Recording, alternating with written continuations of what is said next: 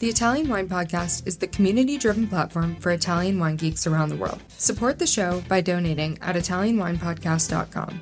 Donate five or more euros, and we'll send you a copy of our latest book, My Italian Grape Geek Journal, absolutely free. To get your free copy of My Italian Grape Geek Journal, click support us at ItalianWinepodcast.com or wherever you get your pods. Grazie mille.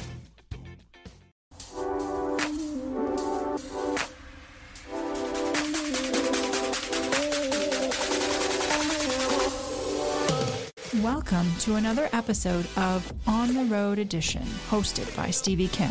Each week, she travels to incredible wine destinations, interviewing some of the Italian wine scene's most interesting personalities, talking about wines, the foods, as well as the incredible travel destinations. Okay, hello, my name is Stevie Kim, and today we will be talking about Petra Winery with one of our friends, Mr. Vittorio Moretti. Ciao, Vittorio. Ciao. So with Vittorio, we had spoken to him about, we were last year, we were with him last year at Convento, and we, uh, Convento d'Annunziata, giusto? Sì. Ti ricordi che ci siamo visti? Certo. So the last time we had a discussion about Convento dell'Annunziato and, and the wine they make at this incredible, magnificent uh, winery on this convent. And today we'll be talking about Petra and the wines from Petra.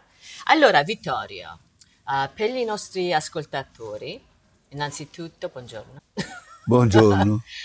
Per i nostri ascoltatori che magari non sono ancora familiarizzati ok, Sì. con la, diciamo, tutta la holding di Terra Moretti, infatti specie le cantine, ah, raccontaci, fa- facciamo una carrellata di- delle cantine, che hai cominciato prima con Bella Vista.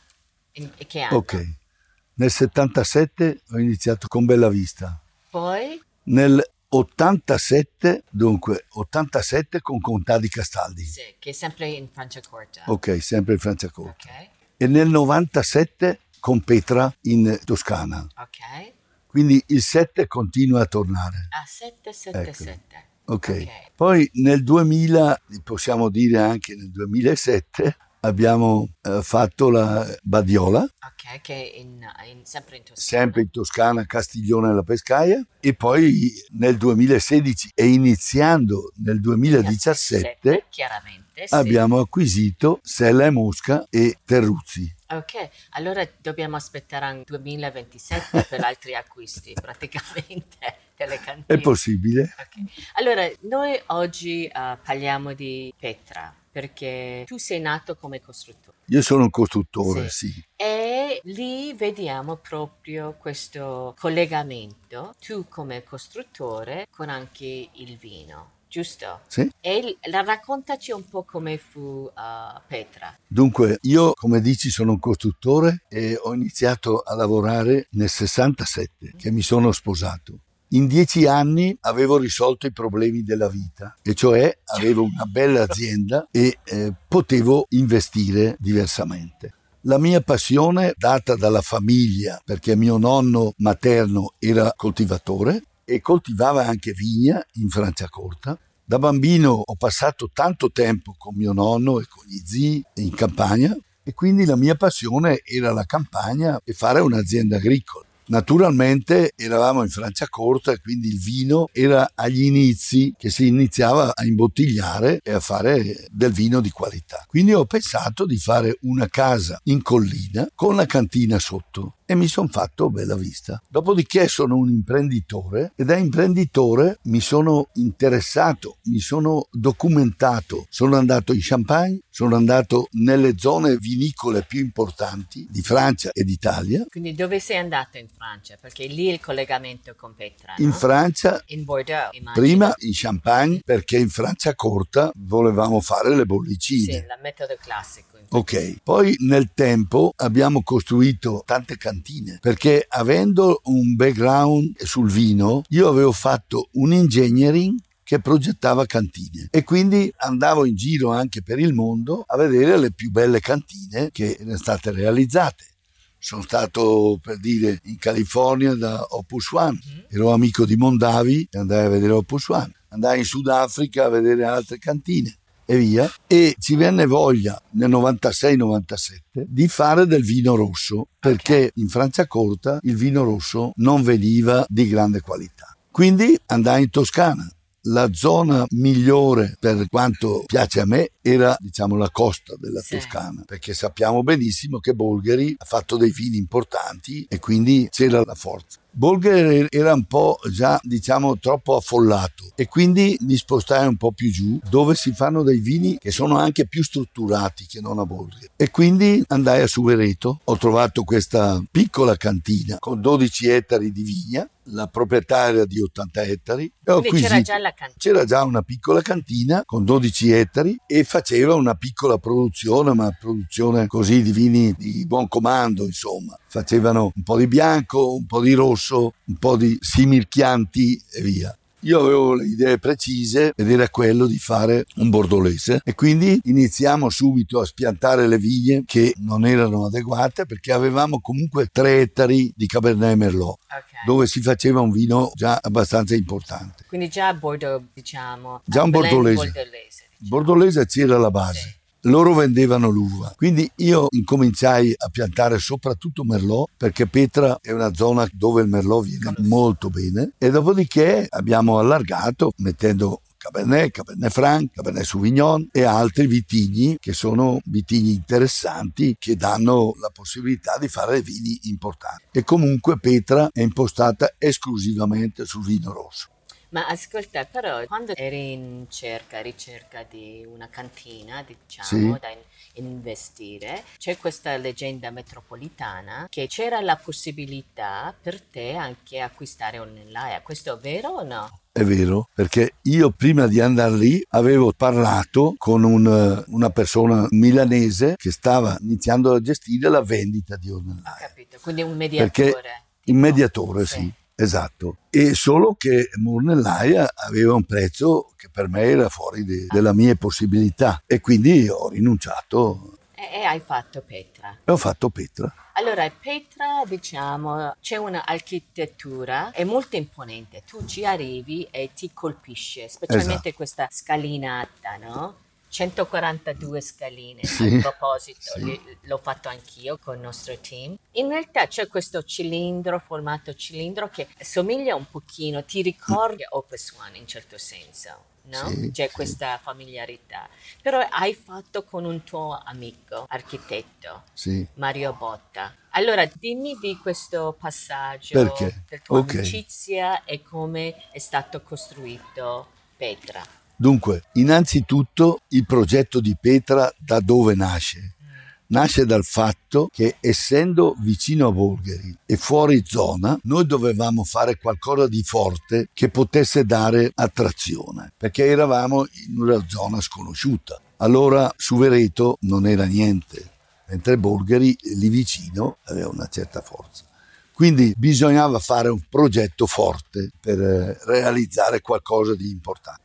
Del resto io costruivo cantine, sapevo come fare la cantina. La cantina è una macchina e quindi le macchine devono avere la loro linearità nel fatto della produzione. Quindi noi abbiamo fatto un progetto di massima, il layout della cantina. Dopo ero amico di Mario Botta, grande architetto svizzero che comunque lavora molto in Italia e lavora in tutto il mondo e gli chiesi a Mario Botta se era disponibile a progettare con me la cantina, soprattutto a fare il vestito di questa cantina, che era importante dare un'immagine molto forte. Il fatto della vinificazione circolare è un fatto che io vedendo le cantine per il mondo avevo acquisito perché secondo me era molto più semplice nella lavorazione e hai tutto a portata di mano meglio che non in linea. E quindi avevamo deciso di fare questo cerchio che ha il diametro addirittura della struttura a Roma importante, il Pantheon di Roma, 45 metri e veniva giusto per le misure che dovevamo mettere noi le vasche. Ah, quindi è la stessa misura? È la stessa misura del patio. Ah, ok. Qualche metro forse più grande. Mm-hmm. Comunque, il discorso del, di questo fatto circolare funzionava molto bene per la vinificazione. E quindi siamo partiti da lì. E poi abbiamo esploso tutto quello che sono le altre situazioni di avere la cantina poi per il legno, la cantina per la, il primo anno di Barrique e la cantina per il secondo anno di Barrique e quindi abbiamo dimensionato il tutto su quello che serviva e abbiamo fatto un'opera secondo me straordinaria. Ma hai fatto anche questo tunnel, no? Con... questo Qual tunnel, era l'obiettivo di questo? L'obiettivo del tunnel è quello che noi lì siamo in una zona molto calda E sottoterra noi abbiamo una temperatura costante. Come anche in Bella Vista c'è un tunnel che ci permette di non aver bisogno di condizionamento e di sprecare energia. Quindi questo tunnel è una produzione di energia di fresco che d'estate riesce a mantenere una temperatura molto bassa. Perché noi in cantina d'estate abbiamo nella cantina invecchiamento 18 gradi e riusciamo anche tranquillamente a mantenere i 15 gradi con un piccolo aiuto. 15 gradi sono la perfezione perché sono la temperatura del terreno. E noi le cantine hanno bisogno di avere sempre una temperatura costante perché il vino è un liquido e i liquidi aumentano e diminuiscono di volume con la variazione della temperatura. Quindi è utile che nelle vasche, nelle bottiglie, ci sia una temperatura costante in modo che non ci sia ricambio d'aria. Questa è la cosa più importante che dà la possibilità di mantenere temperatura costante. Capisci? Sì, quindi tu questo diciamo... Questo tunnel è fatto apposta come diciamo elemento che ci dà la possibilità di avere il freddo. Sì, questa tua conoscenza altamente specialistico e Sì. per fare le cantine ne hai fatti parecchi, no? Ne abbiamo Quante- fatto più di 350 in tutta Italia. Cosa? 350 cantine in tutta Italia. 350? Abbiamo realizzato, sì. Dammi qualche nome di qualche cantina. Eh, Abbiamo lavorato, abbiamo fatto eh, per Frescobaldi la Miraglia, oh, abbiamo fatto per Mantinori, abbiamo fatto delle cantine, eh, delle quelle barricaie sottoterra. quello? No. No. No, abbiamo fatto prima delle cantine sottoterra Sì. per fare depositi di baricche. Perché abbiamo un sistema di prefabbricazione che ci permette di fare cantine a costi limitati che ricalcano le costruzioni di una volta e danno struttura anche alla cantina. Wine to Wine Business Forum. Everything you need to get ahead in the world of wine. Supersize your business network. Share business ideas with the biggest voices in the industry. Join us in Verona on November 13 to 14, 2023. Tickets available now at winetowine.net. 350 cantine. 350 cantine. Noi facciamo anche il progetto della cantina. Siamo in grado di fare il progetto e poi realizzarla e darti chiave in mano. Quindi abbiamo questo know-how da sempre, circa 30-35 anni, e facciamo mediamente 8-10 cantine all'anno. Caspita. Perché in Italia Eh. le cantine ce ne sono tante, però sono tutte cantine realizzate in fabbricati vecchi, Mhm. in fabbricati esistenti, dove non c'era la cantina vera con l'imbottigliamento, con tutto. Erano cantine di piccola entità dove facevano il vino di buon comando. Poi sono cresciuti, hanno dovuto imbottigliare, hanno dovuto fare discorsi di qualità e quindi servono spazi, servono ampliamenti e servono cantine giuste, anche perché oggi, come ho detto all'inizio, la cantina è una macchina e quindi deve avere un layout ben preciso dove te vinifichi, dove il mosto diventa vino, dove il vino invecchia e dopodiché va in bottiglia e invecchia anche in bottiglie se necessario e quindi in funzione degli ettari che tu hai devi fare le dimensioni della cantina. Se te produci tot quintali ettaro, da lì si parte la progettazione e arrivi fino al fatto di fare le bottiglie. Il, il cliente ti dice io voglio fare 10.000, 100.000, un milione, due milioni, quello che vuol fare di bottiglie, si fa il progetto in funzione di Sì, secondo necessità. le esigenze del, del Secondo le esigenze. C'è questo tema di, diciamo, i vostri tre figlie, Sì? ok? tu hai tre amici, in fattispecie Mario Botta, Attilio Scienza, Gualtiere Marchesi, diventano un po' i mentori delle tue figlie. Sì, no? Perché sì. uno si occupa dell'ospitalità, cioè ha preso uh, il mentore come Gualtiere Marchese. Certo. Poi Francesca ha studiato con Scienza. Con Scienza, Poi ha lavorato con Mattia Vezzola Sì, esatto. Poi e oggi lavora con Sì. Richard Geoffroy. che è anche un tuo amico. Sì, anche un mio amico, certo. E poi Valentina al, al Valentina invece ha lavorato nelle no- nostre costruzioni, Sì.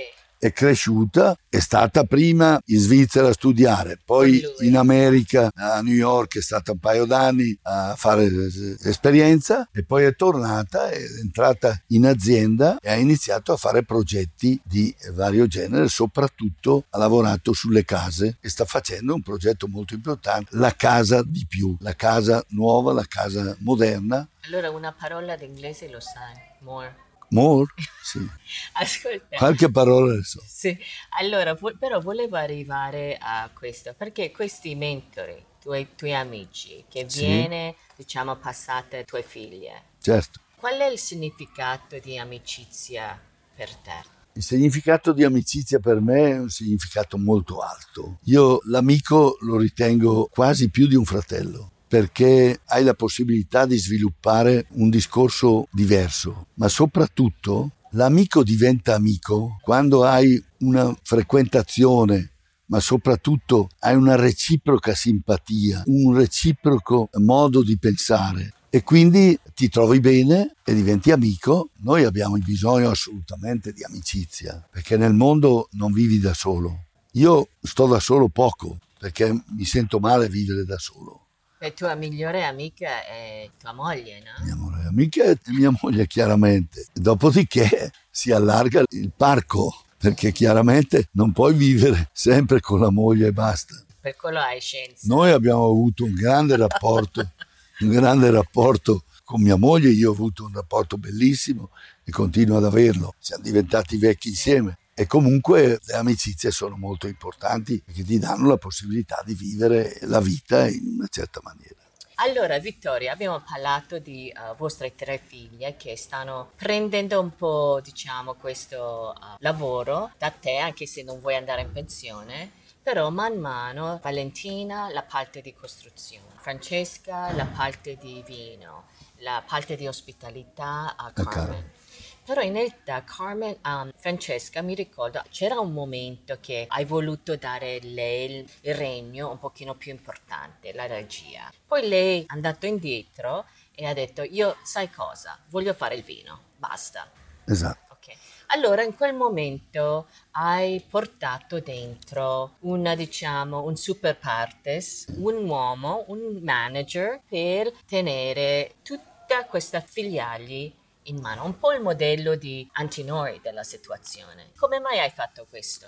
Dunque è una cosa necessaria. Il passaggio generazionale è una situazione molto impegnativa. Sì, non facile. Perché non no? facile, perché i figli ognuno ha la sua testa, non possiamo pensare che i figli la pensino tutti alla nostra maniera. Quindi l'azienda si ingrandiva, c'era bisogno di persone che avessero una pratica e una capacità più alta, anche di movimento, di andare nelle varie cantine, perché io ho una certa età, quindi non posso fare tutto. Anche se non direi mai. Esatto.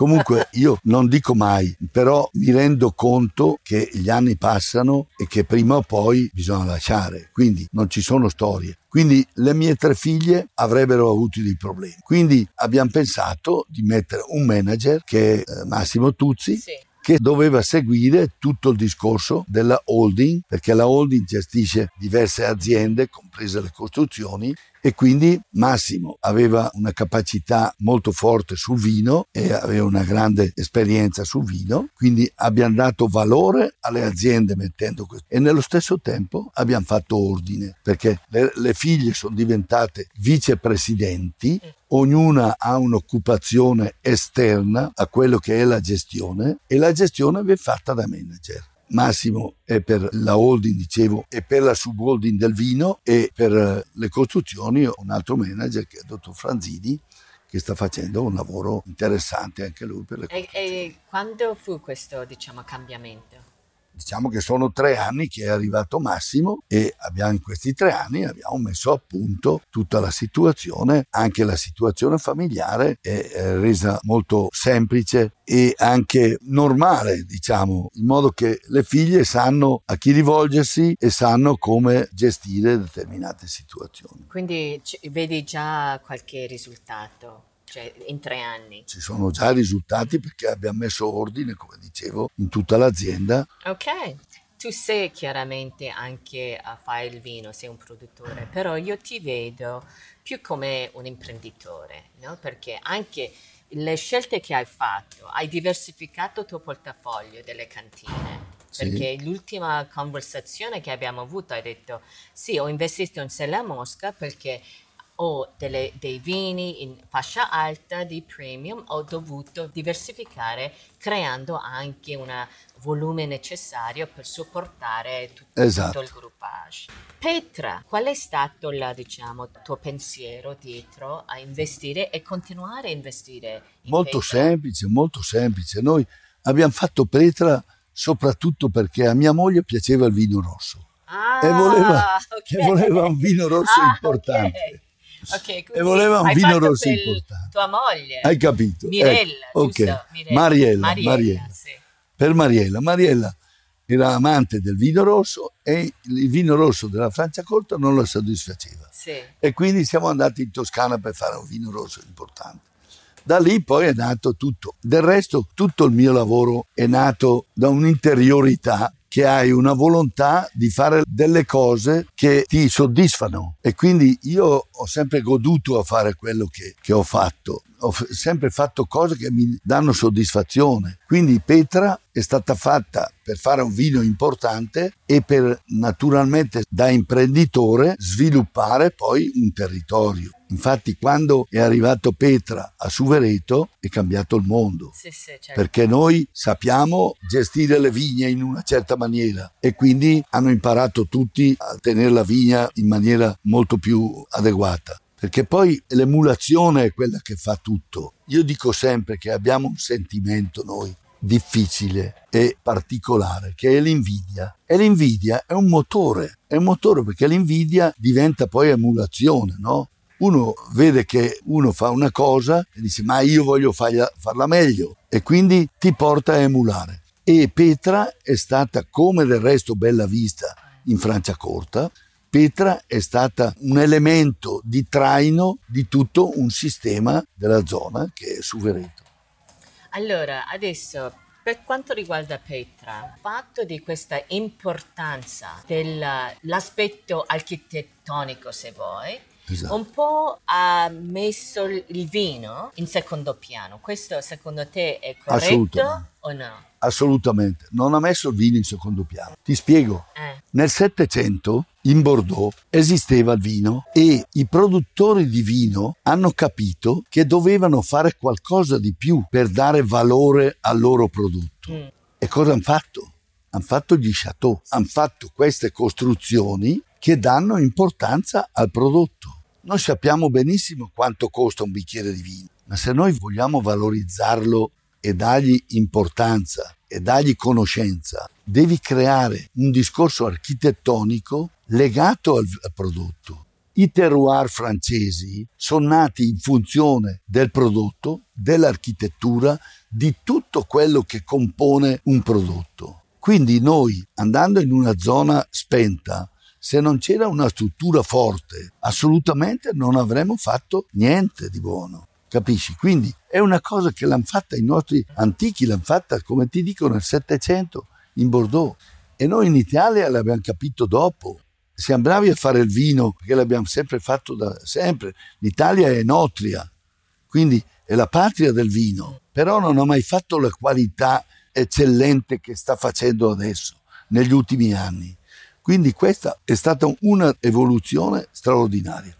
E poi vedi che Petra è stata seguita da tante altre cantine, perché la Miraglia è arrivata dopo, Antinori è arrivato dopo, cioè tutta una serie di cantine che sono cresciute e hanno fatto strutture architettonicamente importanti per fare in modo di il dare significato della diciamo la, esatto, la per dare significato al prodotto. Naturalmente è il prodotto sempre che è la base. Noi facciamo un prodotto straordinario, abbiamo fatto degustazioni alla cieca con tutti i prodotti più importanti del mondo, compresi i francesi, e siamo lì. Con questo vino in particolare. Con questo vino in particolare, con Petra, che è la nostra riserva di, di Cabernet Merlot. Abbiamo privilegiato il Cabernet perché dà più struttura per tutta una serie di situazioni. Ok, è una, una, una teoria interessante. Ok. Bene. It's a wrap. Thank you very much for joining us. Of course, very interesting conversation with Mr. Vittorio Moretti, imprenditore extraordinaire. However, he doesn't speak English, so we have to do the subtitles. Don't forget to subscribe by pushing the button. And by the way, we had a discussion with him um, last year, a year ago, and we had another lovely discussion about his family and Convento d'Annunziata. So check that out on our feed as well. Ok, alla prossima. Ciao ragazzi. Grazie. Ok. Evviva. Cin cin with Petra, Evviva. vino rosso che piace a tua moglie. Esatto. Grazie.